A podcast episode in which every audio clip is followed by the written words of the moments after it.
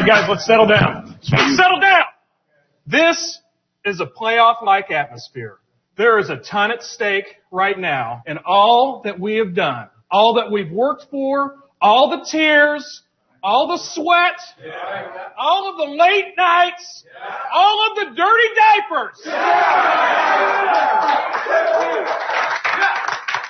Taylor, where you at? Yes, sir. What do you do when your kid throws a temper tantrum at HEB? Give him what he wants so he'll shut up and stop bothering me. Wrong! Shepherd their hearts, not their behavior. Edwards, what do you do when the chores don't get done? Uh, just let my wife do it. It's faster. Wrong! Promote personal responsibility and a Godward orientation. It sounds difficult. What? What are you gonna do when you got a 26 year old man child in your basement, doesn't have a job, playing video games, taking up all your Netflix queue? Does that sound like a good plan? No, no, not now, Jerry. No. Williams, Hang on. Yes, sir. what do you do when your kid gives you lip? You give them lip right back. Wrong! Teach them to submit to authority. Hey, you submit to authority, man. Jerry, still not now. This right now, this is our house. This is your house. This is what you need. Jerry, now would be the time. All right, let's go. Let's get out here and let's go shepherd the heck fire out of these kids. Let's go.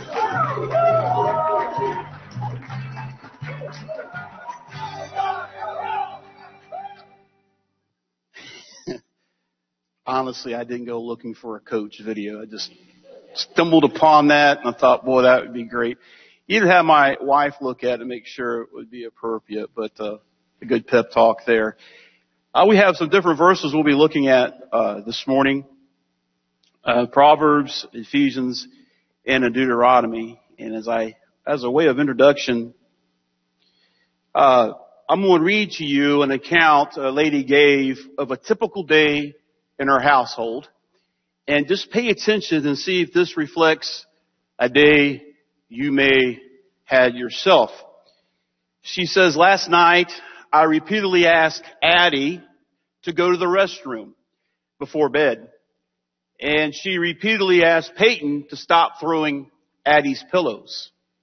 Now when neither of them listened to them, Peter, her husband, yelled from the shower, if you don't do what your mommy says in three seconds, you can both sleep in the basement tonight. Now five minutes later after that, Peyton was tantruming. I just thought she made up that word, but she says in her house it's a verb. It's tantrum, but add an ing on the end. Tantruming. You ever had a tantruming in your house? and kicking Peter as he was trying to put her pull up on, and he said, quit that Peyton or I'll give your bedroom away and you can sleep in the bathtub from now on. She goes on to say, if there's one thing I can't stand, it's when Peter tosses idle threats at the kids. It drives me completely nuts. It's just so mean. Never helps the situation and of course the kids don't buy it at all. Like we ever let them sleep in our unfurnished basement or in the bathtub. And she says, I end up getting mad at Peter and he gets mad at me for not backing up his shenanigans and we end up ticked off at each other and she says, that's when I get mad at him, I admit it, she says, I end up swearing. And there's one thing that her husband cannot stand is when she begins to swear and use those four little words in front of her children. She goes, I think yelling idle threats at the kids is terrible parenting and way worse than my sometimes, as she calls it, trucker mouth. he thinks swearing in front of the kids is terrible parenting and way worse than his ridiculous threats. I get upset when he refuses to let the kids watch their show. I'm not making this up. And he puts on a particular show. And you know what it is? Golf. He gets upset when Peyton's tantruming and I give in. I get mad when he tunes everything out, especially when he's in front of the TV watching golf and ignores and does not intervene when the kids are fighting right in front of him. He gets mad. I don't have a whole lot of patience and the kids do things that kids do. For example, after you clean the kitchen up, they go right back in there and mess it up all over again. And so on and so forth. That, does that explain maybe a typical day or a one particular day you may have had in your house? Anybody? Nobody? I see a little bit of shaking of heads. Thank goodness it's not like that all the time. You know, the world of parenting is one of three major sources of marital conflict. And there's an acronym that goes with it. Bear with me. PMS is the acronym. The sources of three major conflict in marriages. PMS. Know what they are? Parenting, money, and sex. Three areas of major conflict. And there's three areas, areas of major conflict when you're parenting. Number one is sleep. When will the kids go to bed? Number two, food. What will they eat? We've had some rounds on that one. and discipline. How will the kids uh, be corrected? How will they be disciplined? Um, just as a side note, I have found out things that get Tammy upset, my wife, I seem to let slide and things make me upset, she lets slide. So there's a balancing act there, but you have to be sure you're on the same page when it comes to discipline. Well, actually all three of these. And one reason parenting conflicts is that each partner brings a parenting style into the family that often conflicts with each other. It's not just that men and women have different outlooks on parenting, but they also have different styles. And there is a graph up here that show four parenting styles. And some of the the uh, print up here is really small. You have permissive. Uh, they avoid confrontation. Let's be friends. Few rules. Low expectations. Let me tell you something. Don't ever lower the bar for your kids. If you expect nothing, you get. If you expect low expect, if you have low expectations, you'll have low outcome. The opposite side of that, you have authoritative. Uh, high expectations, sometimes so high they're unrealistic. Uh, have clear standards, very assertive and responsive. And you notice on top of this is all high responsiveness, high responsiveness on top. And on the bottom, on your right side, or on your left side, excuse me, uninvolved, completely absent, you're on your own. And one thing that I believe it's wrong with our country. We have a lot of uninvolved parents, period. No one's at home. No one seems to care. They're absent and they're neglectful, spend little time, very passive, not involved in their kids' lives whatsoever. Then you have authoritarian, very high expectation, clears rules, punishment, little warmth, and the famous line that every parent says, and I know it, I said it when I was little, I said, I'll never say that to my kids, but it came out of my mouth anyway, because I said so. Right, add a little more line to it. I'm your father, I brought you into this world, and I'll take you out. Have you ever seen anything like that? Yeah, so you, you become your parents, don't you? I mean, stuff come out your home, man, I sound just like my dad. I sound just like my mom. But it is true. There's basically four different types of parenting styles. So some break it out to five, some maybe five or six I found, but this is basically, so kind of identify yourself. Where do you fall? Now you don't have to be in this one particular group. Perhaps depending on the situation, it may differ. Uh, depending on what, you know, if a kid gets a bad report card, if a kid gets in a fight, if a kid, uh, takes your car joyriding, uh, so on and so forth.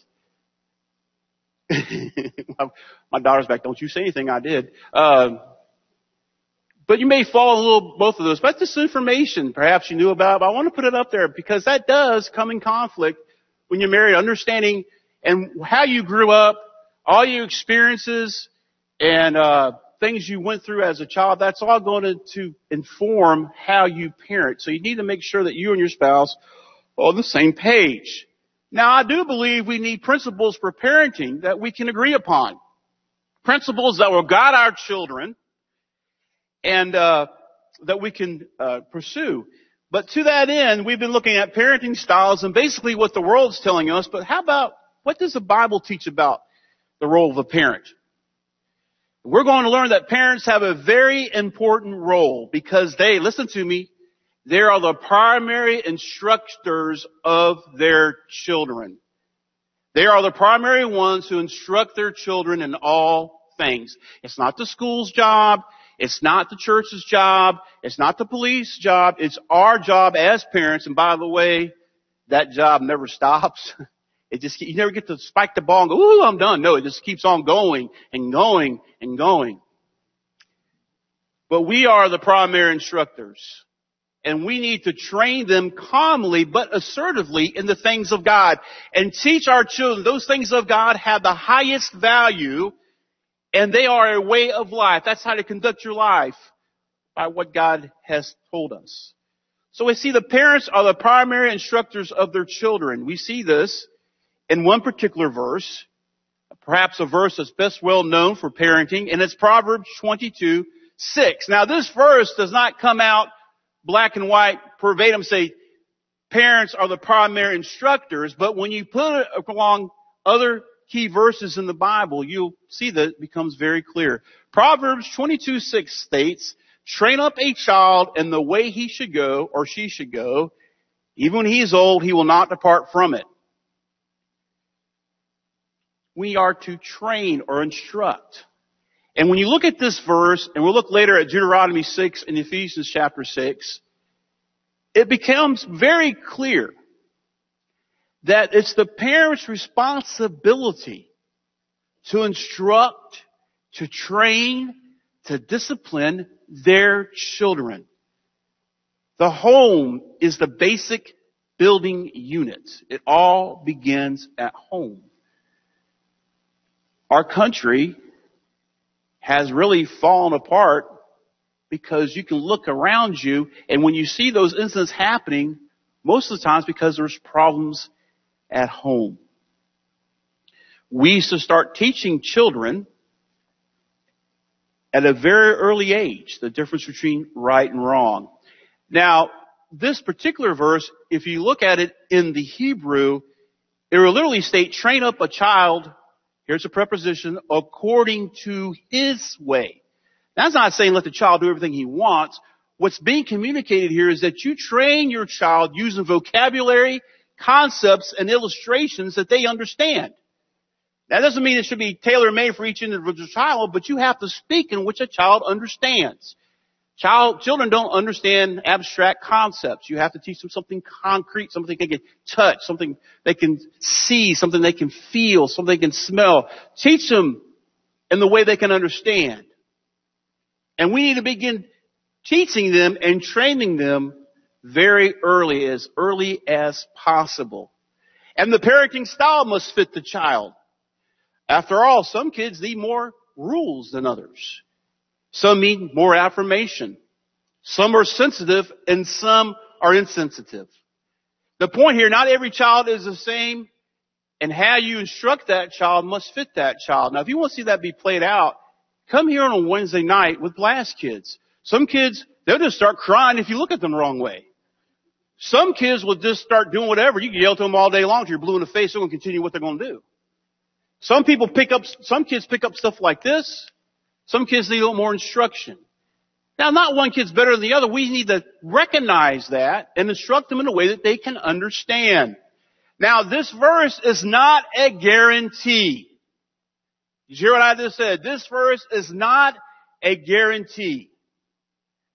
There's been a many good parents out there who've raised their kids properly, taught them, and the kid rebels. Most of the time that, that child will come back, but there's no guarantee that they will. See, as a parent, once that kid reaches an age of accountability, that's on to them. What they do with it. What we need to stand before God one day and to tell Him, we trained my daughters, Lord, in the way you instructed me. And that all falls on me as a pastor. Lord, you know I preached your word the best of my ability. I gave the people what they needed to hear. I told them what you told me to tell them. And what they do with it is up to our kids and what you do with God's truth is up to you. Now most of you have been coming to church for a very long time. You've heard the gospel many, many times. So guess what? You don't have any excuse.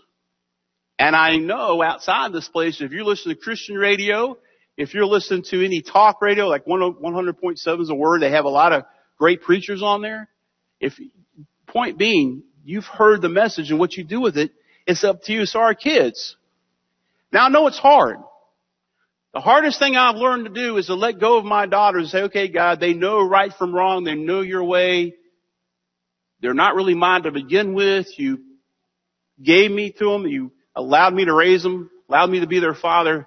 Now, God, I turn them over to you and pray for your protection. And one day when Mr. Ryder gets that way, you know exactly what I'm talking about.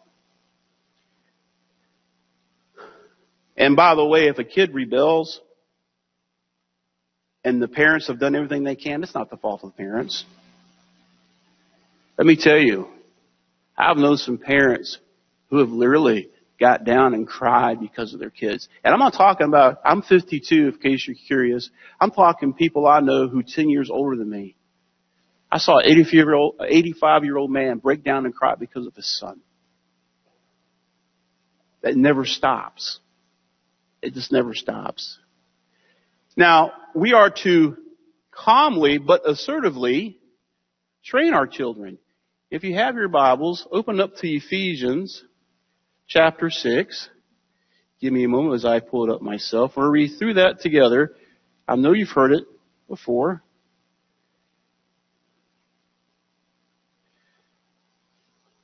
Ephesians chapter 6, we'll walk through to verse 4.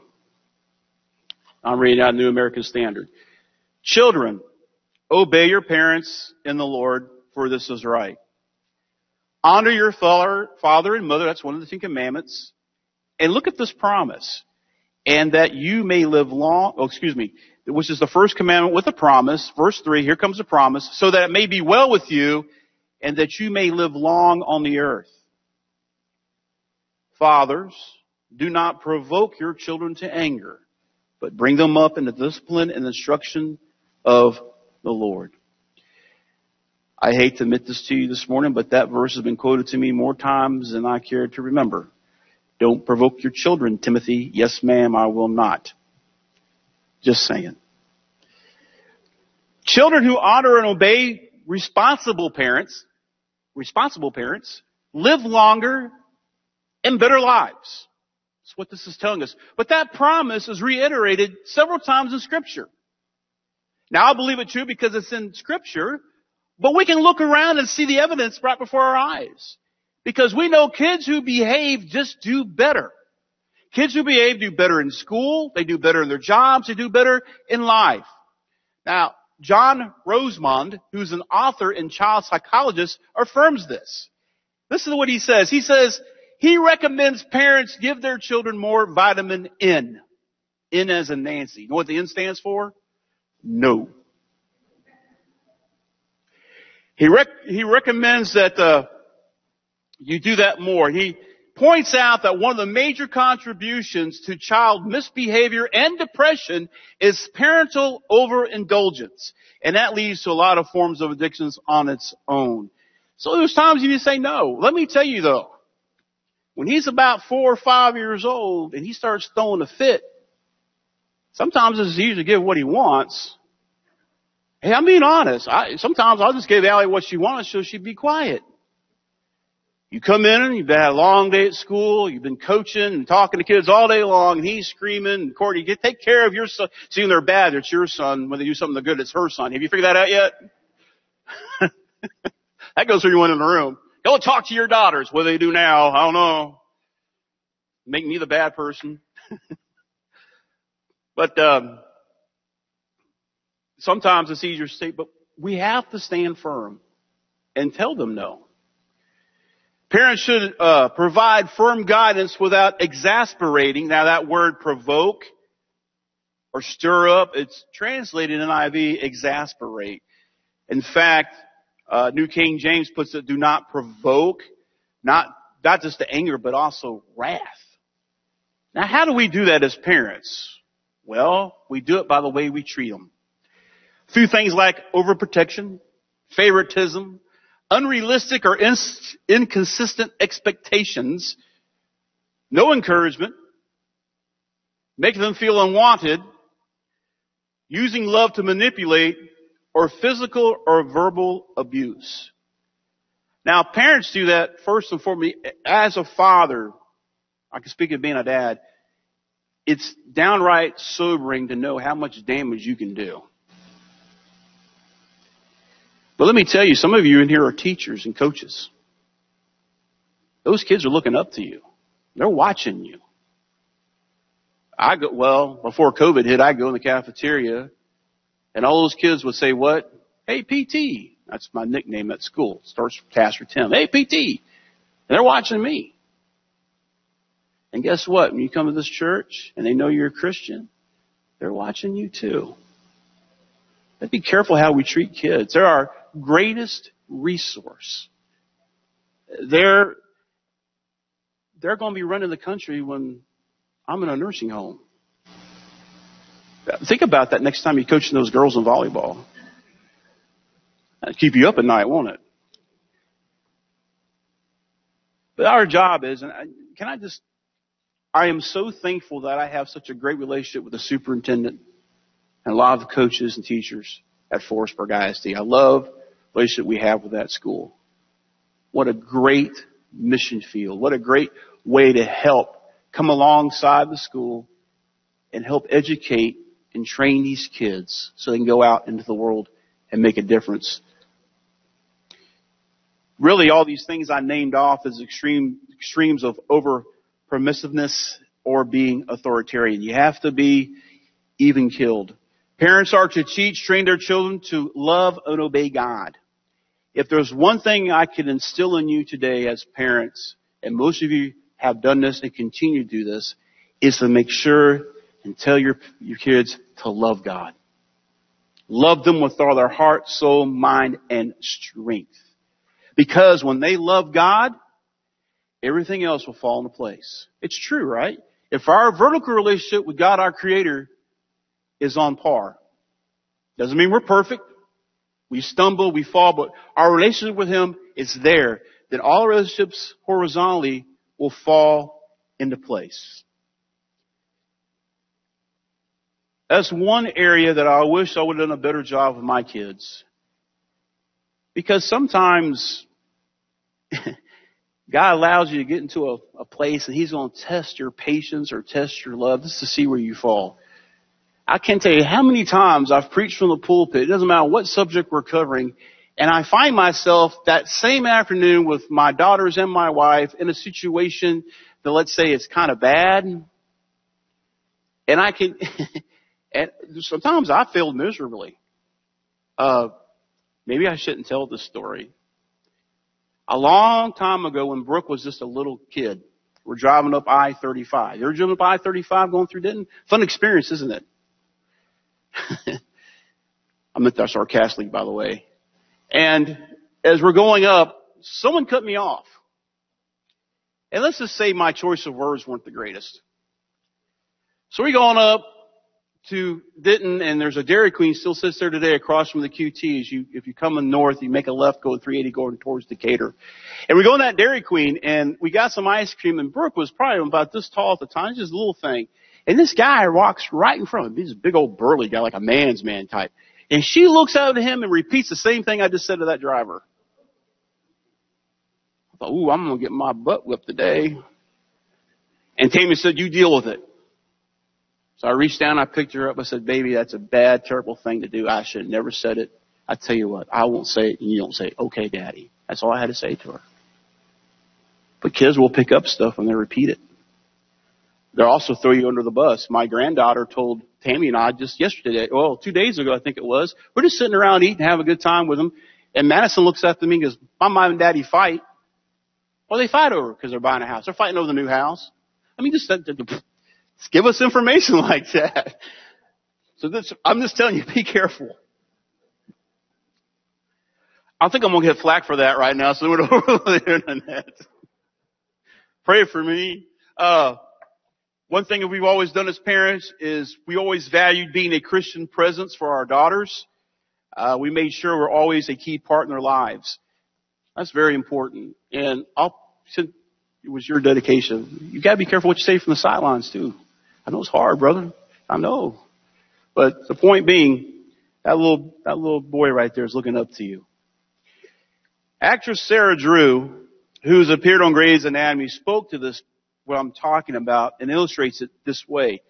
She said, quote, the stay-at-home mom or any mom has the terrifying holy charge of raising up little eternal beings into people who will encounter the world either through kindness and grace or with malice and indifference. I cannot think of a more important job. And yet our culture rolls, rolls their eyes at these women. Our culture says they have given up on doing anything important with their lives. The greatest thing motherhood is teaching me is how to be present, she says. It's very easy for me to get buried in my phone, to check emails and text and my Twitter feed. When I'm not present in my life, I miss out on the beauty that is surrounding me. I forget to be grateful and instead whine and complain about how things are not going according to plan. Meanwhile, my son who is fully present is busy laughing with glee as the leaves, at the leaves he's chasing and at the game he has invented. In other words, stop. Take a breath. Look around. And I cannot think of a more important thing to do than to raise children. It's so important. Not, not, think about what she said. She cannot think of a more terrifying holy charge of raising up little eternal beings into people who encounter the world either through kindness and grace or with malice or indifference. This is coming from an actress in Hollywood. Kind of blew me away that she actually said that. I, I tried looking up and see if she was a professed Christian or not. I could never find it, but I thought, wow, that's exactly what I'm saying here. Now let's turn over to the Old Testament to Deuteronomy chapter 6. And bear with me as I turn there. Deuteronomy chapter 6. Starting in verse 1. Now this is the commandment, the statutes and the judgments which the Lord your God has commanded me to teach you, that you might do them in the land where you are going over to possess it. So that you and your son and your grandson might fear the Lord your God to keep all his statutes and his commandments which I command you all the days of your life and that your days may be prolonged. O Israel, you should listen and be careful to do it, that it may be well with you and that you may multiply greatly, just as the Lord, the God of your fathers, has promised you in a land flowing with milk and honey. Hear, O Israel, the Lord your God, the Lord is our God, the Lord is one. You shall love the Lord your God with all your heart and with all your soul and with all your might. These words which I command you today, commanding you today shall be on your heart. You shall teach them diligently to your sons and shall talk of them when you sit in your house and when you walk by the way and when you lie down and when you rise up. You shall bind them as a sign on your hand as they shall be on your frontals on your forehead. You shall write them on your doorpost of your house and on your gates. Godly parenting is a 24-7 way of life. The well-being of Israel was tied to responsible parenting, and the same thing holds true for our country, the United States. We especially see it in relationship to fatherhood. When the father is daily involved in the life of a child, the child tends to do far better. And of course, the breakup of marriages and the increase of fatherless homes have only increased our social ailments, which we see happening around us. What do we need to do? We need to strengthen our families and encourage responsible parenting. Don't mean you go browbeat them, tell them what they've done wrong. You meet them where the people are and encourage them to be involved in their children. Give them tools and resources they need to strengthen their families. Good parenting teaches children to know and obey the Shema, which is verses 4 and 5. That was taught very early in the Jewish home. And this is exactly what Jesus said to the lawyer when the lawyer asked him, what is the great commandment in the law? In Matthew chapter 27, starting in verse 37, you shall love the Lord your God with all your heart and with all your soul and with all your mind. This is the great and foremost commandment. The second is like it. You shall love your neighbor as yourself. Now listen to this. On these two commandments depend the whole law and the prophets. So Jesus said take the whole law, 600 some odd laws, boil it down to two. Love God, love others. Love your neighbor. Every means possible should be used to teach children that command. Especially as fathers, we need to use every opportunity to instill that in our kids. This means not only are we to be present and engaged, it means we need to be intentional and persistent.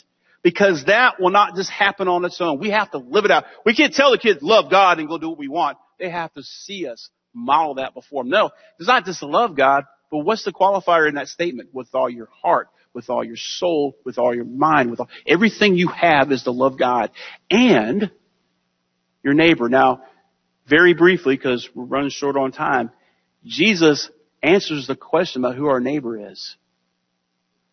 Everyone's is our neighbor. Go read that about the Good Samaritan. How Jesus answered that. We need to love our neighbors as we love ourselves. There's a pastor named Roy, Ray, excuse me, Ray Ortlund, who tells a very interesting story that illustrates this point.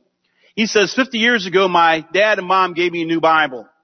It was my senior year in high school, the first week of two-day football practices. And I crawled home that day, bone tired. Mom made a special dinner for me since it was my birthday and dad gave me a Bible with the following inscription.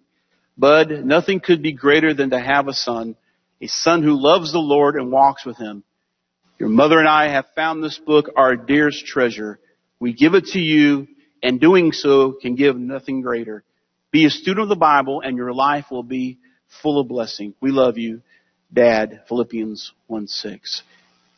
He goes on to say, as I read these wonderful words from 50 years ago, it never occurred to me to think Dad doesn't really believe that. It's just religious talk. I knew he meant it because I watched him live it. He was a student of the Bible and his life was full of blessing and I wanted what he had. It took me a few more years to get clarity in some ways, not surprisingly, but on this day so long ago, my dad said something to me that left a deep impression. It moved me then and it still moves me now. Gave him a Bible, but he saw his dad live out that faith. And a lot of you in here, your, your kids are grown, they're living on their own, but let me tell you something you still have, can make, you still make impressions on your kids. They still look to you. They may still call you and ask for advice. Hey, what do I do in this situation? Hey, what do I do here? Like I said, it never stops. It never stops. There should be no conflict on this topic in parenting. Because both parents should be proactive in communicating and applying the wills to instill this basic, as the Jewish would call it, Shema, into their lives of their children. And we've asked this morning what the, what the Bible teaches us about the role of parents. Well, they're the primary instructors. We need to calmly but firmly, assertively teach them the things of God and that they're the highest value and to teach this is not something we do on Sunday. This is a way of life. Isn't it interesting that maybe I'm only have thought about this, but we come at some point of our life. We have any Christians in the house? So say amen. Okay, so one point in your life, you walk the aisle, as we say, you gave your life, maybe at church, maybe someone witnessing, you gave your life to Christ. So in that moment, you made the most important decision of your life that goes for all eternity. You're, you're trusting God and trusting the Lord Jesus to hold you firmly in their hands so at the end of time you can go to heaven with them. I, I can't think of any more decision that's more important than that. And we'll trust Him for that, won't we? But sometimes it's the little things that we want to, well, I think I know better than that, God. I want to do this. We have to truly let go and let God love Him with everything we have that He now has complete control over our lives. So anything that we do, be it job, be it where we go, where we spend our money, what we, everything should be through that lens and asking God, what is it you want me to do? You know what it means for us as men? We need to get out of our comfort zones. Because our sons and daughters, they, they need us. They need you. And they need their mama too. They don't need you to be, only to be present, but for you to model for them. They need to see you as a work in progress, God's uh, work in you as you continue to move forward in your walk with Christ. No one in this room, including myself, have got it perfected yet. It's always something more to learn, something more to do. We are a work in progress. So if you're mad at me or upset with me or disappointed in me this morning in any shape, form, or fashion. God's still working on me. He's not done yet. Thank God that He doesn't give up and walk away. He keeps working with us. As long as we're willing and we confess and we repent, go back to Him, He'll continue to work on us. There's no time off for parenting. It's 24-7. And guess what? It can wear you out. So we seek God's strength and guidance because there's going to be many times that you need it. And remember one thing. I'm going to drink to this to Corey and Courtney, but it's true for everybody. There's no one who cares more about your son than God does. He cares about more about Ryder than you do. That's how much love he has for them. And he wants to help guide you and direct you to raise him up to be a mighty man of God.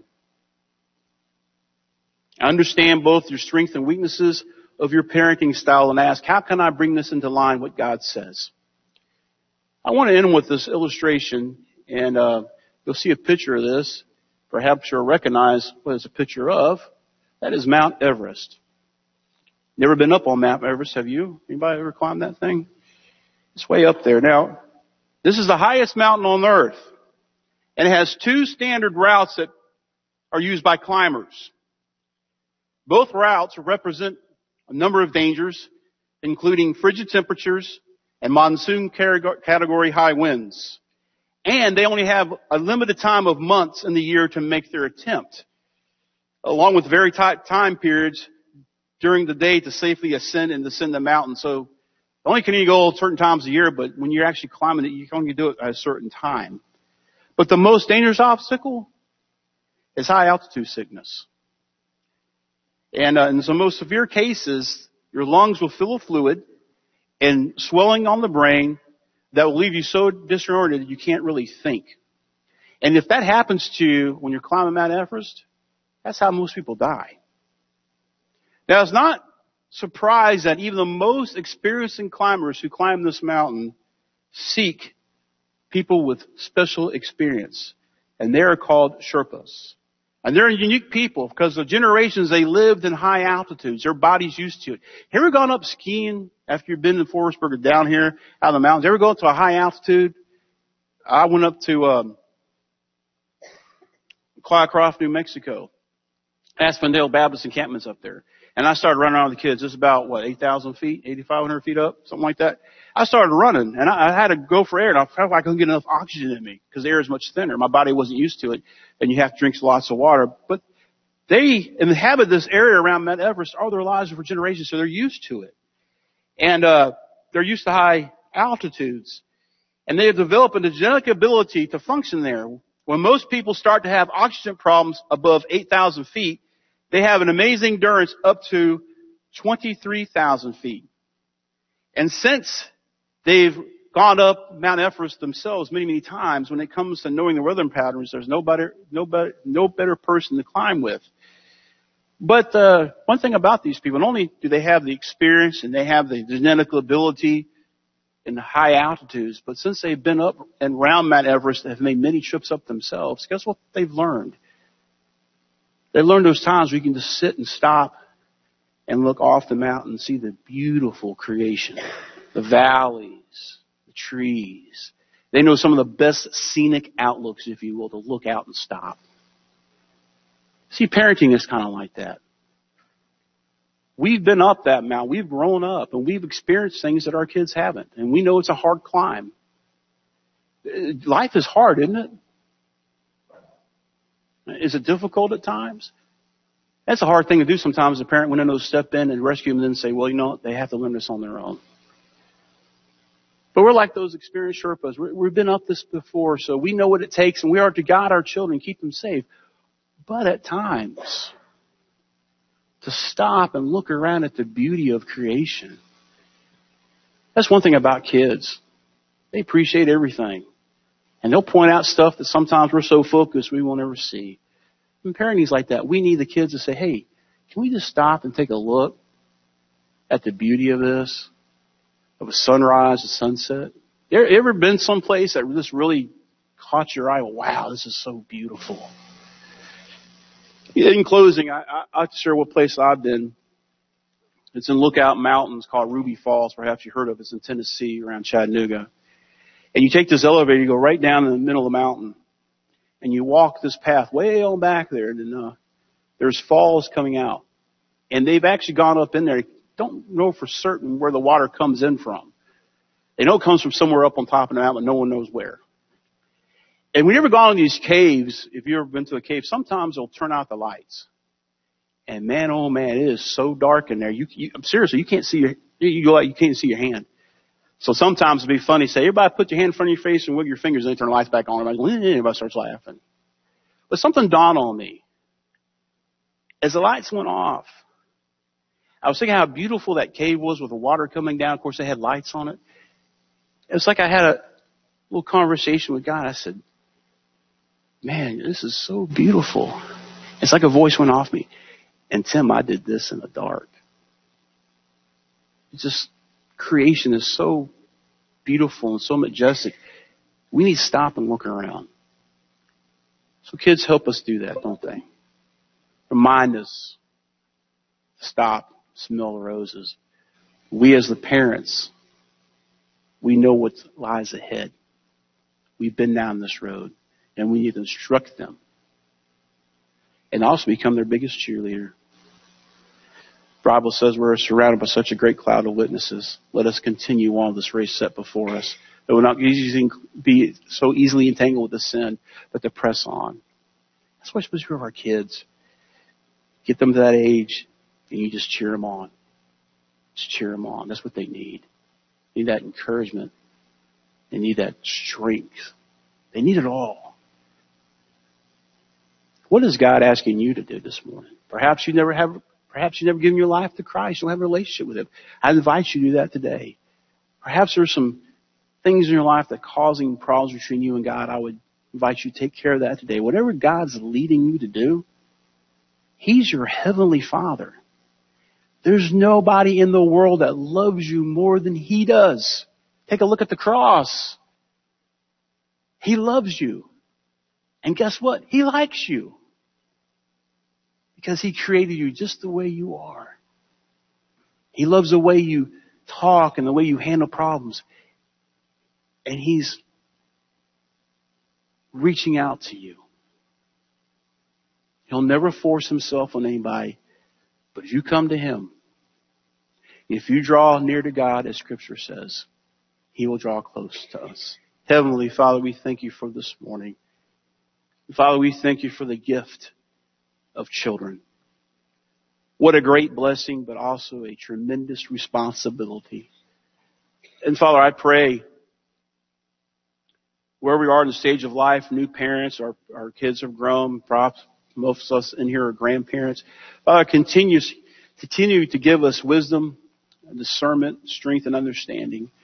May they see, indeed may everyone see your love in us. May we not just talk about who you are, may they see it lived out in our lives. Father, continue to speak and mold us this morning. In Christ's name we pray. Amen. Would you stand with me, please?